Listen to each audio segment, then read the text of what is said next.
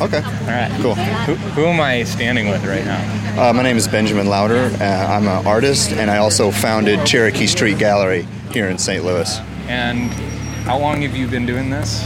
It's been about a little over a year and a half on the gallery, and I've been doing art my entire life. Um, most of my opportunities as an artist were happening on the coasts, and I wanted to try to keep some of the energy and effort that I was putting out here in the region instead of chasing opportunities on the coast. So I thought, you know, I would uh, put a flag down here in St. Louis and uh, draw talent and energy here instead of exporting it. Dude, I want to kiss you, man. For real. That's, that's really tight. Thanks. Uh, really cool.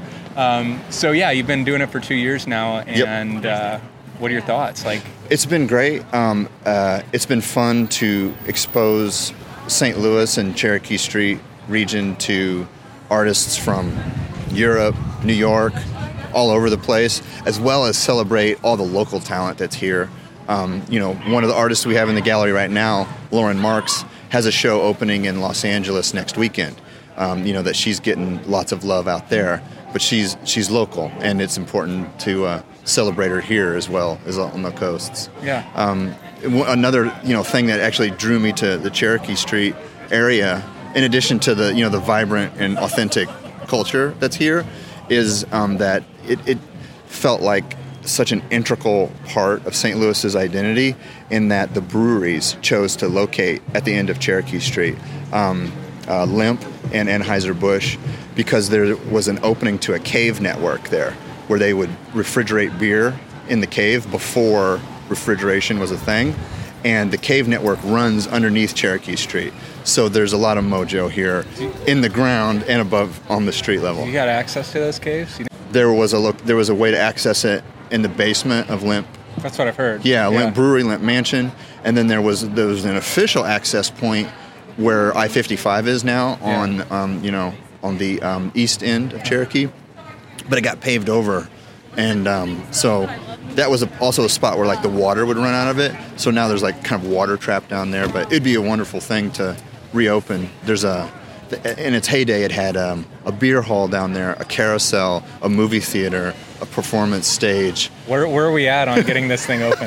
For real. who, I- who have you talked to? Well, I- I- mean, where's where's where's the shit written down? Say these are the steps to reopen the right? It, yeah, it I needs mean, to happen. Somebody's got to be. It has to, thinking yeah. about. I mean, th- your geography. Yes. And the cave. Yeah. And like the history Yeah. behind St. Louis is like a trend, like what I would consider trending. Absolutely. The conversations that I'm having with genuine people that Yeah. Mm-hmm. care about the city. That's everybody's talking about the history and like how this is one of the most more historic cities in the United States of America. It, it is. I mean, it's it's you know it's, it's older than America in a lot of ways because of it being on the Mississippi and you know being part of the frontier. It's cool where you know it's where east meets west. It's where north meets south, and you know it's where in, in a lot of ways cultures are emerging too. It's you know and. Uh, a lot of the things that are great about America have jumped out of St. Louis, starting with uh, Scott Joplin and ragtime, uh, going to Chuck Berry with rock and roll, and then up to Miles Davis in East St. Louis. So I mean, you talking about like the Ike group- Tina Turner too, right? Ike and Tina Turner. Yeah. Um, uh, they they had a house in East St. Louis. So I mean, there's definitely something unique in terms of what St. Louis represents as a cultural crossroads that has contributed more to um, you know American culture and global culture than you know I'll say any other city in the U.S. yeah, it seems like we're moving a, a forward. What what's your uh, what's your hope? You know, like what's Yeah. what's what's next? Like the vision, I guess. I my my hope is I mean in for St. Louis is like in a lot of ways it's still segregated it's a segregated city um, just in where people choose to live and I would like to see that dissolve I, I think the Cherokee Street area is a place where that is dissolving and um, I would want to see it become a safe place for children that you know parents and wouldn't have to worry so much about kids getting hurt um, roaming around on their own, and uh, I would want it to maintain its um, uniqueness and authenticity while being safe. you hoping for the.